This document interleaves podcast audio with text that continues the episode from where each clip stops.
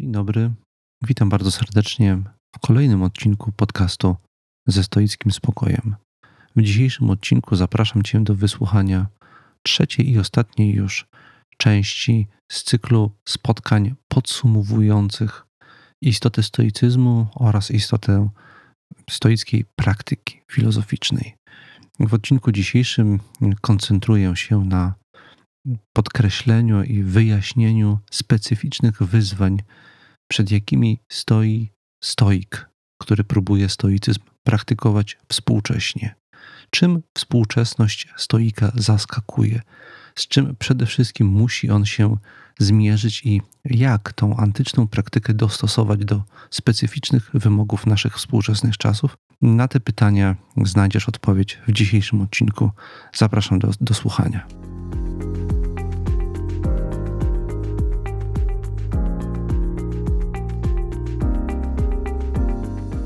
Zanim przejdę do głównej części dzisiejszego odcinka, która, tak jak już zapowiedziałem, ma postać próby podsumowania najważniejszych wyzwań, przed którymi staje współcześnie praktykujący stoik. Zanim do tego przystąpię, chciałbym oczywiście zacząć od podziękowań, a więc wszystkim słuchaczom, tym także, którzy na różne sposoby nas wspierają, bardzo serdecznie dziękujemy.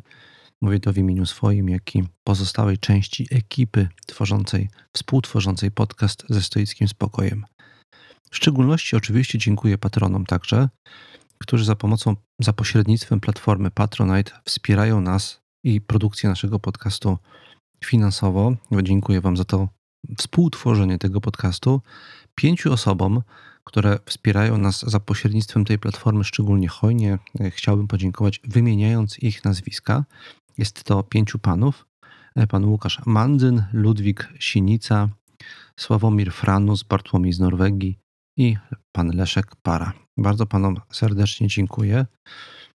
I teraz już przechodząc do części nieco bardziej merytorycznej, oczywiście chciałbym też zawrzeć i dzisiaj element stały w postaci krótkiej odpowiedzi na pytania, a także w dalszej części w postaci komentarza albo, powiedzmy, tak jak to dawniej nazywałem, sceny z życia stoickiego.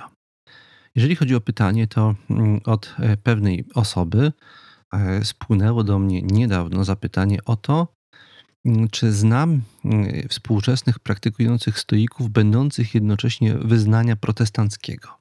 Albowiem osoba, która do mnie to pisała, podjęła taką próbę praktyki stoickiej, ale ponieważ jest jednocześnie protestantką, zastanawia się, czy tutaj nie następuje jakiegoś rodzaju sprzeczność czy konflikt. No i poprosiła mnie, żebym jej opowiedział o tym, czy znam inne tego rodzaju przypadki i jak im się wiedzie. Ja osobiście nie potrafię wskazać takiej osoby. Jest bardzo prawdopodobne, że takie osoby są.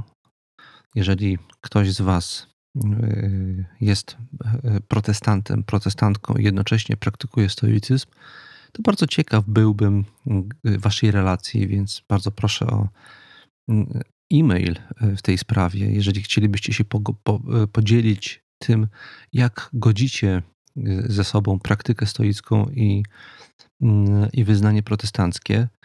Ja mam taką intuicję, że protestantyzm jako postawa i wyznanie dużo bardziej praktyczne, pragmatyczne niż tradycyjny katolicyzm, ona powinna być z tego chociażby powodu bliższa praktyce stoickiej. Tak mi się wydaje, taką mam intuicję. Jednak przy tej okazji chciałbym podzielić się pewną szerszą refleksją na temat prób godzenia ze sobą różnych tradycji duchowych. Uważam, że jest to w bardzo dużym stopniu zależne od tego, jak my traktujemy te tradycje. We współczesnych badaniach z obszaru filozofii religii czy socjologii religii wymienia się bardzo wiele różnych typów religijności.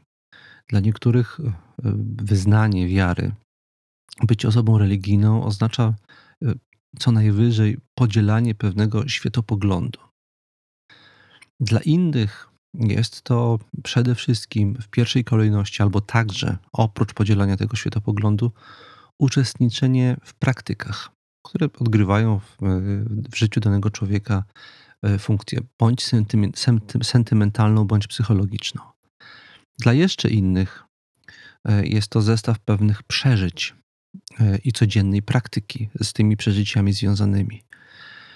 Więc ciężko jest odpowiedzieć na to pytanie bez uściślenia, na pytanie słuchaczki, ciężko jest odpowiedzieć bez uściślenia, czy bez uściślenia, z jakiego typu religijnością mamy do czynienia i z czym właściwie próbujemy ten stoicyzm pogodzić.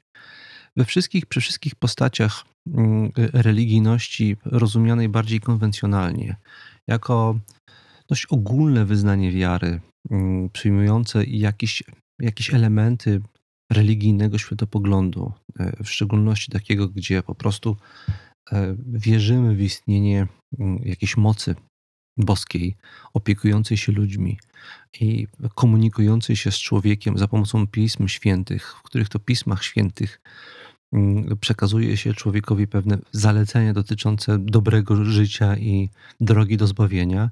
Jeżeli nasza wiara ma taki bardziej teoretyczny, światopoglądowy charakter, to tego typu wiarę na pewno z praktyką stoicką da się pogodzić i znam wiele przypadków osób, które w przypadku katolicyzmu takiej integracji dokonują. Po prostu pewne elementy praktyki stoickiej tam, gdzie to jest niesprzeczne z tym światopoglądem, przyjmują, stosują i im to się udaje. Natomiast jeżeli potraktować katolicyzm czy protestantyzm bardzo ortodoksyjnie, z wszystkimi wymaganiami dotyczącymi sposobu życia, a także z postawą emocjonalną, jaka temu towarzyszy, jeżeli próbować pogodzić tego rodzaju postawę religijną z ortodoksyjną wersją stoicyzmu, gdzie ta, jak już to wiele razy podkreślałem, ortodoksyjna wersja stoicyzmu zawiera też bardzo ważne założenia o charakterze światopoglądowym. Pewne wyobrażenie na temat natury świata i człowieka, bardzo rozbudowaną i bardzo szczególną teorię wartości, która narzuca nam pewien sposób odczuwania, myślenia i postępowania na co dzień, bardzo konkretny i szczegółowy sposób postępowania i myślenia na co dzień. To tak rozumianego i praktykowanego stoicyzmu z tak rozumianą religijnością w pełni pogodzić się nie da i z którejś z tych postaw trzeba zrezygnować. Taka byłaby moja rozbudowana odpowiedź na to pytanie. A teraz przechodzę do sceny z życia stoickiego. Sceny, która ma ścisły związek z tematem dzisiejszego podcastu. Otóż pewien mój znajomy, współczesny praktykujący stoik, tak jak ja,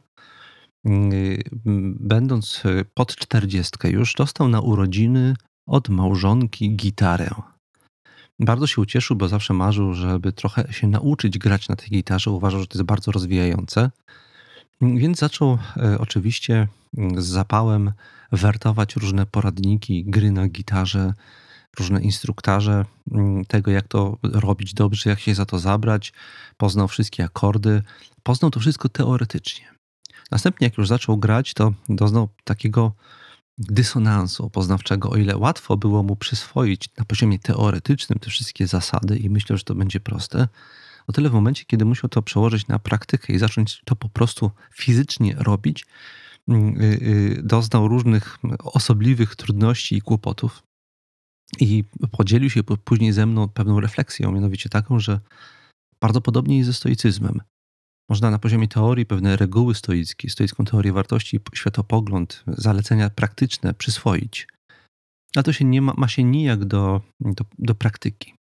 Bo wiedzieć, jak wyglądają akordy, a zrobić akord, umieć chwycić gryf gitary właściwie. Jeszcze umieć właściwie i we właściwym tempie przejść z jednego akordu do drugiego i właściwie uderzyć te struny, żeby dały właściwy dźwięk. To są dwie zupełnie inne rzeczy. No i ta refleksja mojego przyjaciela była taka, że to są rzeczy bardzo podobne analogicznie do praktyki stoickiej. Czym innym jest znać teorię, czym innym ją umieć zastosować, żeby uzyskać właściwe brzmienie, gdzie w tej metaforze tym brzmieniem jest to, co czujemy jako stoicy praktykujący, to jak się czujemy w różnych życiowych sytuacjach. Ja bardzo często w tym podcaście odwołuję się do takich metafor kondycyjnych, sportowych, mówiąc, że trenowanie stoicyzmu jest trochę jak przygotowywanie się do maratonu, gdzie kondycja jest konsekwencją wykonywania regularnie pewnych czynności. Ale wydaje mi się, że ta metafora z graniem na gitarze, albo powiedzmy analogiczna metafora z jazdą na rowerze, czym innym jest znać teorię jazdy na rowerze, czym innym wsiąść i po prostu pojechać i umieć to zrobić. Wydaje mi się, że ta metafora jest nawet bardziej trafna, bo chodzi nie tylko o kondycję, ale pewną umiejętność chwycenia czegoś w sobie. Pamiętam, jak wiele lat temu jeden mój znajomy, też praktykujący ten stoicyzm, przez wiele miesięcy borykał się z tym momentem uchwycenia w sobie dokonywania oceny. Bo my reagujemy emocjami na różne sytuacje w konsekwencji pewnej oceny, którą wydajemy automatycznie na to, co się dzieje. I później automatycznie mamy w związku z tym pewną emocję. No więc ten mój znajomy powiedział, że wiele razy próbował i to nic mu z tego nie wychodziło. To jest trochę właśnie jak wsiąść na rower i nie móc ruszyć, mimo że znamy teorię. I w pewnym momencie załapał i poczuł. To tak jakby ruszył z miejsca albo uderzył właściwie w gitarę i uzyskał właściwe brzmienie i w związku z tym właściwie się poczuł. Jakby powściągnął ocenę i nie zareagował silną, negatywną emocją w obliczu pewnej sytuacji, bo złapał tą chwilę, w której on automatycznie wykonuje ocenę. I tej oceny nie wykonał. I to jest efekt, i to jest właśnie to umienie, ta umiejętność zastosowania praktyki, która jest czymś więcej niż tylko znajomość teorii. To jest przyczynek do tego, żebyśmy teraz przeszli już do wysłuchania kolejnej części nagrania z cyklu Podsumowanie praktyki stoickiej dzisiaj. I oczywiście po raz kolejny chciałem podziękować Stowarzyszeniu z siedzibą w Warszawie, dzięki życzliwości którego to nagranie tutaj udostępniam. Bardzo dziękuję, a Ciebie zapraszam do wysłuchania dalszej części tego dzisiejszego odcinka podcastu.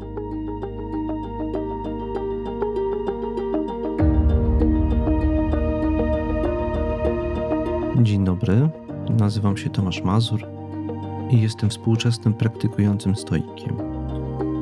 W poprzednich 2 nagraniach opowiedziałem tutaj o stoicyzmie. Najpierw mówiłem o doktrynie stoickiej jako całości oraz o jej kontekście historycznym. Potem mówiłem o tym, na czym właściwie polega praktykowanie stoicyzmu. Podkreśliłem też, że moim zdaniem stoik to jest ktoś, kto praktykuje. To znaczy, że to jest osoba, która wykonuje pewne działania. Że po tym możemy odróżnić stoika od innych osób. Że po pierwsze podziela pewien światopogląd, a po drugie, w związku z tym światopoglądem regularnie w swoim życiu podejmuje określone działania, które mają na celu zmienić jego stan umysłu. Możemy sobie postawić pytanie i odpowiedzią na to pytanie jest obecne nagranie, którego teraz słuchasz. Pytanie o to, na ile aktualna jest praktyka stoicka współcześnie. Czy dzisiaj, interesując się stoicyzmem i załóżmy rozważając zostanie praktykującym stoikiem, a ja taką osobą właśnie zostałem, z jakiego rodzaju spotkamy się i z jakiego rodzaju będziemy się borykać przeciwnościami specyficznymi, charakterystycznymi dla naszej epoki, a może w ogóle należy sobie postawić pytanie, czy to jest jeszcze dzisiaj aktualne, czy my przypadkiem jako ludzkość, jako cywilizacja albo ze względu na specyficzny zbiór problemów, z jakimi się dzisiaj borykamy, już jakoś po ten stoicyzm sięgnąć nie możemy, bo potrzebujemy zupełnie innych narzędzi do rozwiązywania wyzwań, do borykania się z wyzwaniami, przed jakimi stajemy. Na te pytania chciałbym teraz spróbować odpowiedzieć, opowiadając jednocześnie o tym, jak wygląda w moim rozumieniu współczesna praktyka stoicka.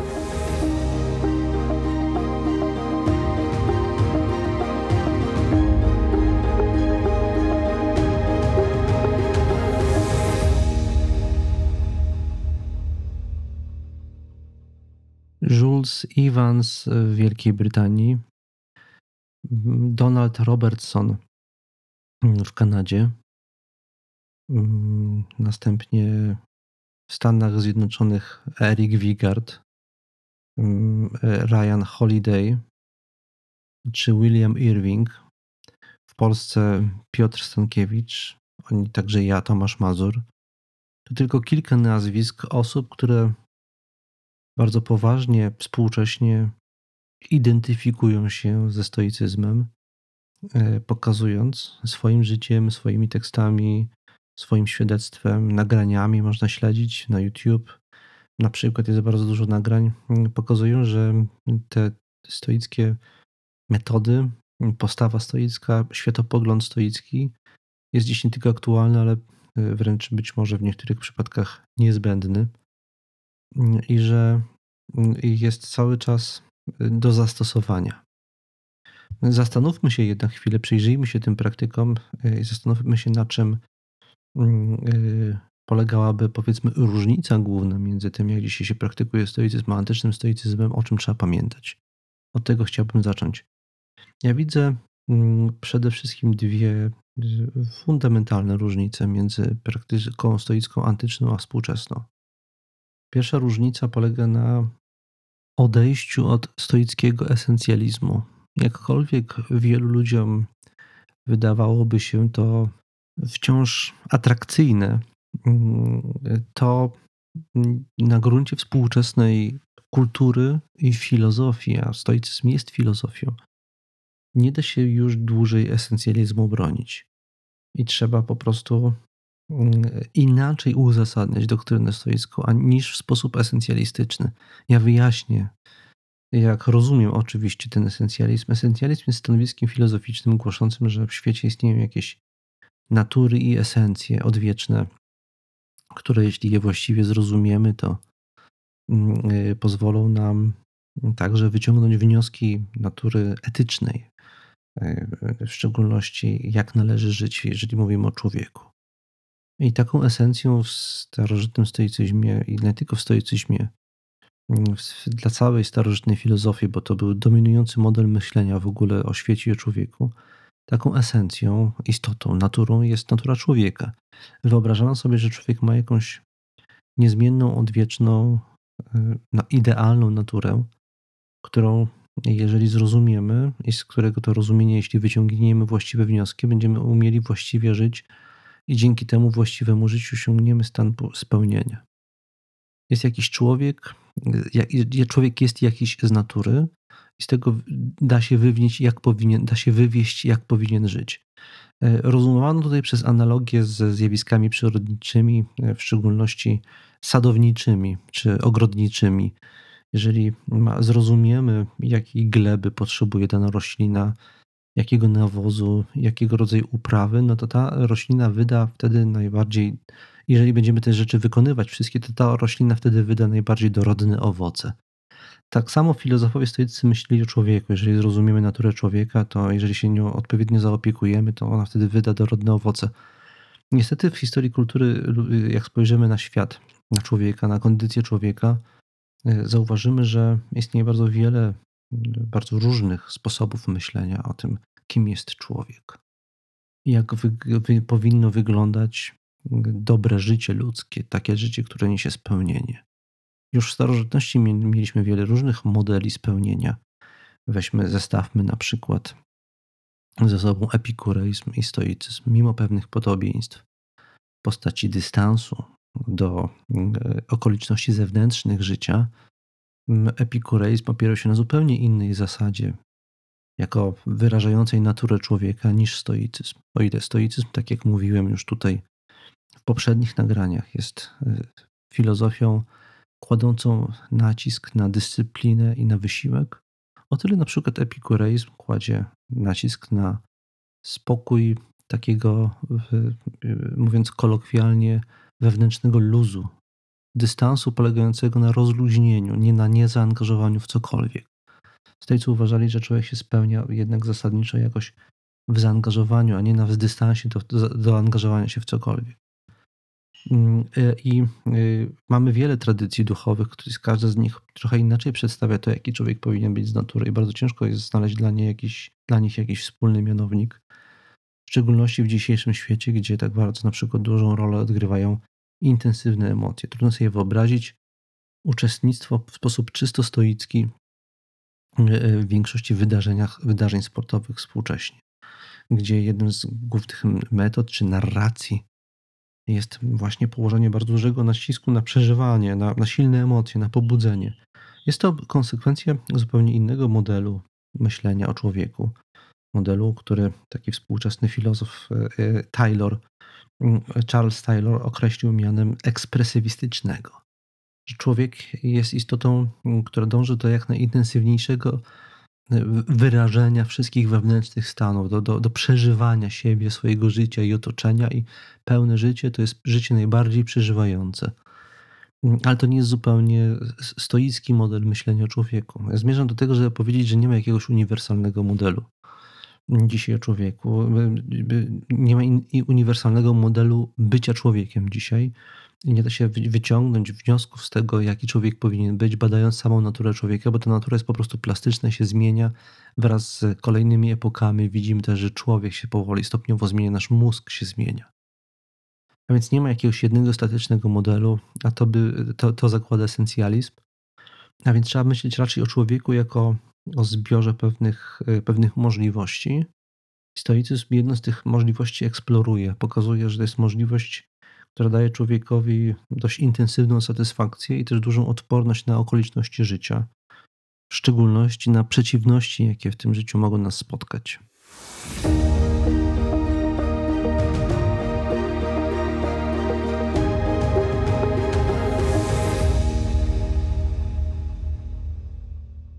Więc to byłaby pierwsza różnica, odejście od esencjalizmu. Nie natura, tylko możliwości.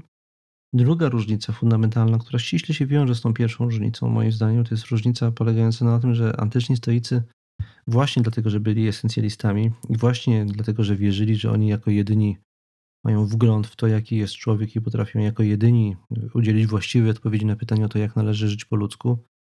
Druga różnica polega na tym, że odchodzi się od ekskluzywności i wyłączności we współczesnym stoicyzmie. My, współcześni stoicy, ja tak rozumiem współczesny stoicyzm, nie wierzymy już w to, że my jako jedyni mamy patent na szczęście. Że wszystkie inne drogi, jakimi zdążają ludzie, wiodą ich wyłącznie do niespełnienia i do upadku. Podczas gdy jedynie na gruncie stoicyzmu można osiągnąć szczęście i doskonałe spełnienie. Ja jestem przekonany o tym, że praktykując różne metody życia, różne techniki pracy nad sobą, można osiągnąć różne stany. Duża część z nich odznacza się poczuciem spełnienia i że ja uważam, że one są nieporównywalne. Nie ma czegoś takiego jak felicytometr. Maszyna do przeliczania poziomu szczęścia. Nie da się tego zmierzyć. Możemy badać mózg ludzki i patrzeć, jak się zachowuje. Możemy prosić ludzi o to, żeby opowiadali, na ile się dobrze czują w efekcie wykonywania pewnych działań, ale my nigdy do końca nie jesteśmy w stanie zmierzyć i porównać ze sobą tych stanów, bo to są tak zupełnie inne stany. Więc też nie możemy powiedzieć, który jest lepszy, właściwszy. One są po prostu inne. I na tym chyba też zasadza się współczesny stoicyzm. Jest to pewnego rodzaju oferta, która człowiekowi jest przedstawiana. Jeżeli ją podejmiesz, to możesz osiągnąć to a to. I stoicyzm opisuje, jaki jest efekt praktyki stoickiej.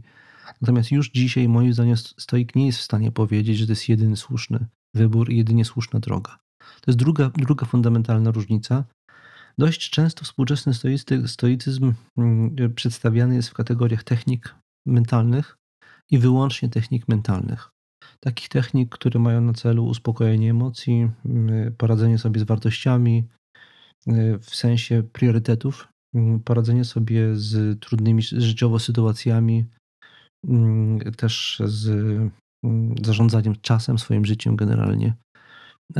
W tym sensie stoicyzm jest często sprowadzany do poziomu pewnego coachingu, filozoficznego coachingu czy poradnictwa filozoficznego, podczas gdy traci się przez to z horyzontu, moim zdaniem, szerszą perspektywę w postaci filozofii stoicyzmu rozumianego jako doktryna filozoficzna, jako światopogląd, jako podejmowanie ważnych wyzwań.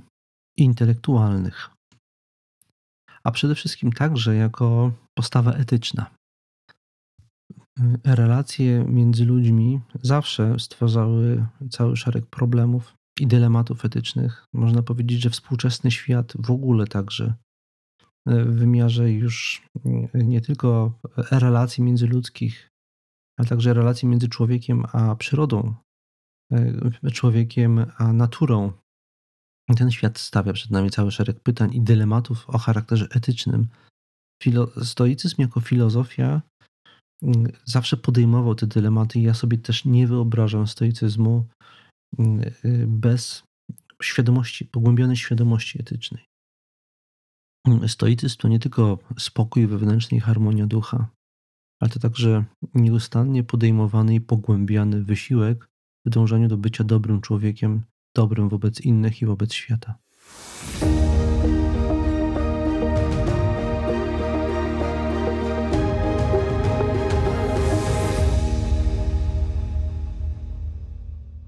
Podsumowując krótko to, co w tym nagraniu już powiedziałem, stoicyzm współczesny odchodzi od esencjalizmu. Nie wierzy już w to, że człowiek jest statycznym, niezmiennym bytem. Raczej postrzega człowieka w kategoriach wielości możliwości, wielu potencjałów. Także nie rości sobie pretensji do tego, że posiada wyłączność i monopol na ideał dobrego życia i tylko on oferuje taki ideał. Wreszcie, następnie, cały czas moim zdaniem, oprócz treningu duchowego i mentalnego, który oferuje i który jest wciąż aktualny, ten stoicyzm także oferuje refleksję filozoficzną i przestrzeń do podejmowania współczesnych, ważnych dylematów etycznych. Podejmowanie na gruncie specyficznych, stoickich, moim zdaniem wciąż aktualnych, etycznych rozróżnień. Z jakimi jednak tak rozumiany stoicyzm boryka się, tak rozumiana współczesna praktyka stoicka boryka się dzisiaj najważniejszymi wyzwaniami. Już powiedziałem o tym, że jest to stoicyzm trochę inny od starożytnego, wciąż aktualny, ale trochę inny. Natomiast na ile inny jest człowiek współczesny? Co nowego takiego jest we współczesnym człowieku, co może nam jakoś tą współczesną praktykę stoicką utrudniać? Ja widzę dwa takie elementy, czy dwie takie rzeczy, które mogą okazać się trudnością bądź przeszkodą dla wielu ludzi w podjęciu praktyki stoickiej. Pierwszy taki element, o którym już trochę powiedziałem w poprzednim nagraniu, jest to uwaga albo zdolność do skupienia się. Żyjemy dzisiaj w świecie, który nieustannie nas rozprasza. Jesteśmy nieustannie poddani całemu szeregowi doznań i bodźców dźwiękowych, słuchowych, w bardzo dużym stopniu elektronicznych, w efekcie czego nigdy do końca nie przebywamy sami ze sobą, tak żeby w swoim wnętrzu rozważyć to, co dla nas jest ważne, a także żeby przeprowadzić jakieś operacje umysłowe, które nazywają się właśnie ćwiczeniami duchowymi, stoickimi. I cały czas jesteśmy bodźcowani, jesteśmy zalewani informacjami, cały czas zmusza się nas, jesteśmy przyzwyczajeni do tego, żeby nieustannie reagować na to, co nam się przydarza. Tymczasem, tak jak to starałem się podkreślić w poprzednim nagraniu, istotą praktyki stoickiej jest pewna praca umysłowa wymagająca dyscypliny i skupienia, a więc pewnego rodzaju odcięcia się, umiejętności mentalnego odcięcia się od zewnętrznych bodźców. Sukces ćwiczeń duchowych stoickich, tych, które są esencją praktyki stoickiej, tych z obszaru trzech wspomnianych tutaj przeze mnie w poprzednim nagraniu dyscyplin. Otóż ten sukces jest niemożliwy bez zdolności do skupienia się, a w szczególności zdolności do zapanowania nad własną wyobraźnią. Użyłem słowa wyobraźnia, które mnie osobiście jako współczesnemu praktykowi stoickiemu narzuca się jako jedno z najważniejszych pojęć w praktyce stoickiej. Ja myślę, że w starożytności filozofowie, kiedy oddawali się refleksji i praktykowali stoicyzm, nie musieli uzmysławiać sobie znaczenia tego terminu, natomiast mi ono się narzuca jako jedno z najbardziej istotnych pojęć w praktykowaniu stoicyzmu i jedno z najbardziej istotnych doświadczeń. Ja przypomnę, co to znaczy wyobrażać sobie. Wyobrażać sobie to znaczy umieć sobie przedstawić pewien obraz samemu. Obraz, który jest konsekwencją jakichś moich przemyśleń, mojej intencji zobrazowania sobie czegoś. Tym, co w praktyce filozoficznej sobie obrazujemy, to są różne rzeczy. Przede wszystkim obrazujemy sobie trzy rzeczy. Po pierwsze, obrazujemy sobie siebie.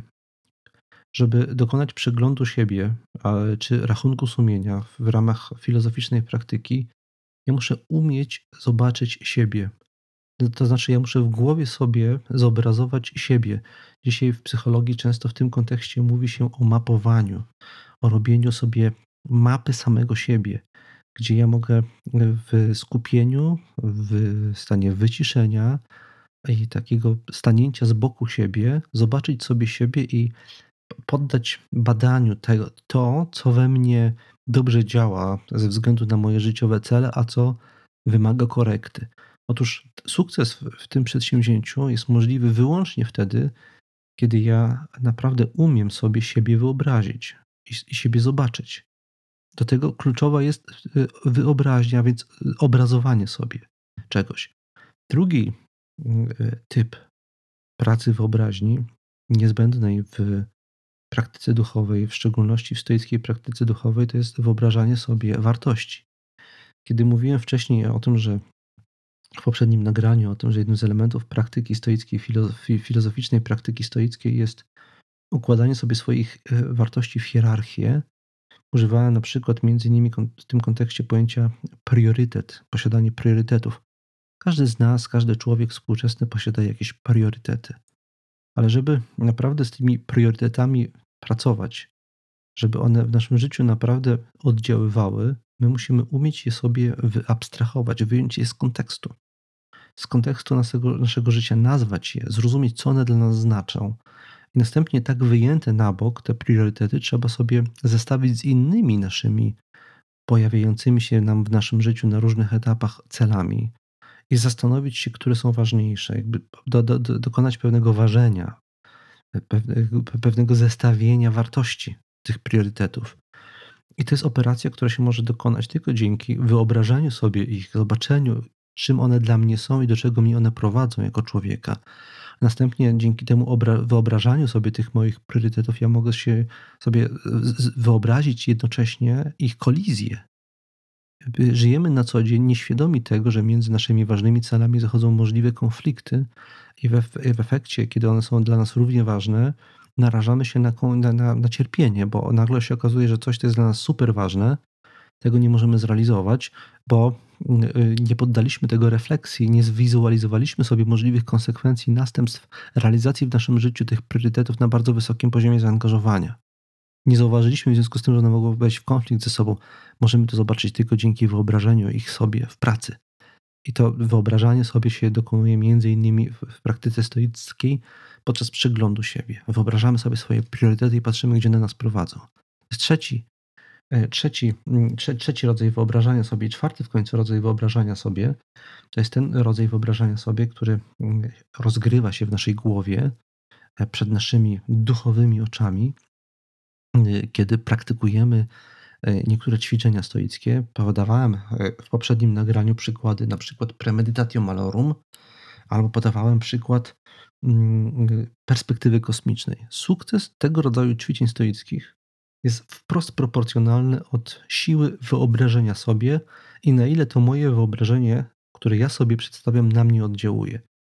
Proszę sobie wyobrazić w tym celu, że jesteś w kinie i oglądasz film, jakiś katastroficzny film i obrazy cię, że tak powiem, zniewalają, oddziałują na twoją wyobraźnię, na twoje zmysły, także podczas oglądania tego seansu przeżywasz realny niepokój.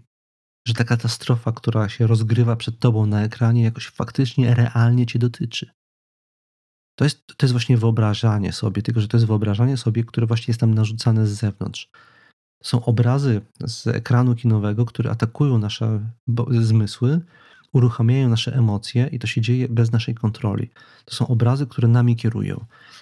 W praktyce stoickiej chodzi o to, żeby mieć kontrolę nad swoją wyobraźnią, żeby umieć sobie przedstawić takie obrazy, takie jak w kinie, jakby niejako sobie wyświetlać pewne rzeczy, żeby na nie w określony sposób reagować. Istotą perspektywy kosmicznej jest stworzenie sobie takiego obrazu, na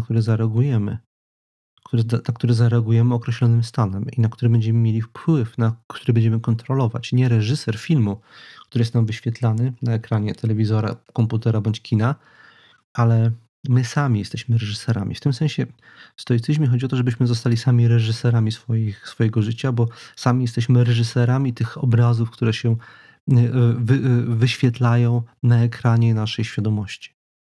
Ale współczesny człowiek właśnie jest w bardzo dużym stopniu zakładnikiem zewnętrznych obrazów i nie umie sobie sam wyobrażać. Dopóki nie nauczy się sam wyobrażać, dopóki nie zapanuje nad własnym umysłem, nad własnym procesem wyobrażania sobie, siebie i tego, co się nam przydarza i tego, co nas dotyczy, dopóty nie będzie mógł efektywnie praktykować stoicyzmu. Dlatego dzisiaj, żeby praktykować stoicyzm, trzeba się umieć wyjąć. Trzeba się umieć wyjąć z kontekstu elektronicznego, dlatego bardzo często współczesnym praktykującym stoikom zalecam ascezę elektroniczną, co najmniej czasową, doraźną, okresową ascezę elektroniczną, w trakcie której taki praktykujący stoik wyjmuje siebie z kontekstu elektronicznego i po prostu nie doznaje żadnych bodźców elektronicznych i poświęca ten czas na spotkanie się ze sobą i ze swoją wyobraźnią i jakby bierze do ręki i zaczyna zarządzać własną wyobraźnią. To jest pierwsza przeszkoda, która mi przychodzi do głowy, kiedy myślę o współczesnej praktyce stoickiej i której sam jako współczesny praktyk stoicki doświadczam. Ja widzę, wiele razy doświadczałem w swoim życiu tego, że w efekcie zaabsorbowania mojego umysłu na skutek zwykłej pracy zawodowej, zaabsorbowania mojego umysłu ekranami różnych monitorów, w efekcie mój kontakt ze sobą samym i skuteczność w praktykowaniu stoicyzmu doznał pewnego zubożenia. Widziałem to i doświadczałem tych stanów, dlatego uważam, że bardzo świadomie trzeba uczestniczyć w życiu elektronicznym, na tyle na ile to jest możliwe wychodzić z niego i na tyle na ile to jest możliwe praktykować stoicyzm, skupienie, lekturę, trening umysłu poza doświadczeniem elektronicznym, bo dzięki temu właśnie zyskujemy możliwość bardziej efektywnego zarządzania własnym życiem dzisiaj po stoicku.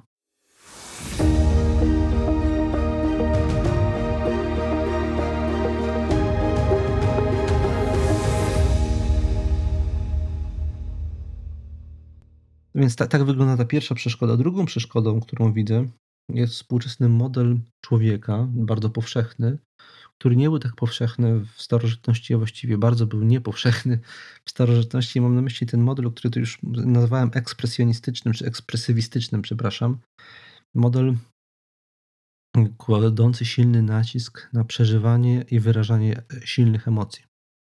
Dziś jest to powszechnie akceptowalny model człowieka. Ja często w tym kontekście używam określenia emocjoholizm. Uważam, że dzisiaj emocje są w popkulturze traktowane jako swego rodzaju używki, tak jak można pić alkohol, palić papierosy, kawę, jako pobudzać, traktować czy stosować różne energizery swego wszelkiego rodzaju. Podobnie dzisiaj traktujemy emocje, w pewnym sensie jesteśmy stale pobudzeni i to jest powszechnie akceptowany stan. W starożytności tak nie było. Rzymianie mieli duży sceptycyzm do emocji, w ogóle uważali, że uleganie silnym emocjom ma w sobie coś niewolniczego i dowodzi słabości człowieka. Bo silny człowiek to jest ten, który potrafi nad sobą zapanować. Charakter w ogóle, istotą charakteru jest zdolność do panowania nad sobą, nie ulegania emocjom. Stąd Rzymianie, którzy publicznie okazywali silne emocje, zarówno negatywne, jak i pozytywne, to był powód do wstydu. My dzisiaj tego nie traktujemy w taki sposób zupełnie. Ja nie oceniam i nie krytykuję współczesnej kultury. Chcę tylko powiedzieć, że ten model myślenia o człowieku, ten model funkcjonowania człowieka, model bardzo emocjonalny, jest trudny, całkowicie nie do pogodzenia z modelem stoickim. A ponieważ ten model jest na każdym kroku i na każdym kroku jesteśmy nim epatowani, na każdym kroku jest on chwalony, to bardzo trudno jest człowiekowi się przestawić na zupełnie inny model myślenia. To po pierwsze jemu jest się trudno przestawiać, po drugie, kiedy on się sam przestawia, to może się w swoim otoczeniu zetknąć z wyrazami niezrozumienia, odrzucenia, dezaprobaty dla modelu bardziej wyważonego. Mnie w mojej karierze zawodowej często się zdarzało, że taki dystans stoicki był brany jako coś podejrzanego, jako wyraz niezaangażowania i obojętności. A więc o ile w starożytności bycie stoikiem było też przedmiotem powszechnego szacunku i podziwu, o tyle dzisiaj zostanie konsekwentnym stoikiem kimś, kto praktykuje stoicyzm i w efekcie uzyskuje właśnie ten taki rodzaj dystansu w stosunku do tego, co nam się przydarza, nieulegania, zdolność nieulegania silnym emocjom wtedy, kiedy wszyscy inni ulegają tym silnym emocjom. Umiejętność spojrzenia na sprawę z dystansem. Ta postawa jest dzisiaj często traktowana podejrzliwie. I taki praktykujący współczesny stoik musi się spotykać, musi się liczyć z tym, że czasami będzie się mógł spotykać z ostracyzmem nawet. Więc to jest, wydaje mi się, kolejna przeszkoda na drodze współczesnej praktyki stoickiej, ale każda epoka ma inne wyzwania, że tak powiem. Nasza epoka ma właśnie takie. To nie zmienia postaci rzeczy w jednym wymiarze, najważniejszym, że stoicyzm w określony sposób praktykowany, wymagający pewnego sposobu myślenia o sobie i o świecie, ten stoicyzm cały czas daje nam w efekcie to samo. Uczucie spokoju, dobrostanu i spełnienia. I wszystkim, którzy mnie dzisiaj, teraz słuchają, bardzo gorąco rekomenduję praktykę stoicką, bo ona naprawdę się sprawdza. Dziękuję za uwagę i do usłyszenia.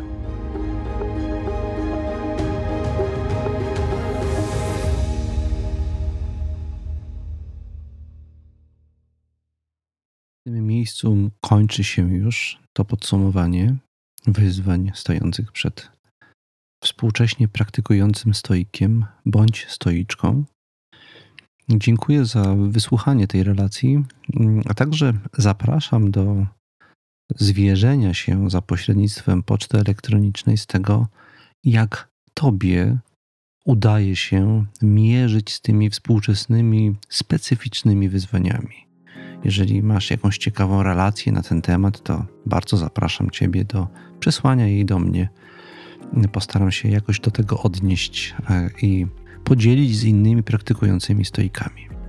Jednocześnie zachęcam Cię do wsparcia tego podcastu za pośrednictwem platformy Patronite. Będzie nam niezwykle miło, jeśli dołączysz do grona patronów tego podcastu.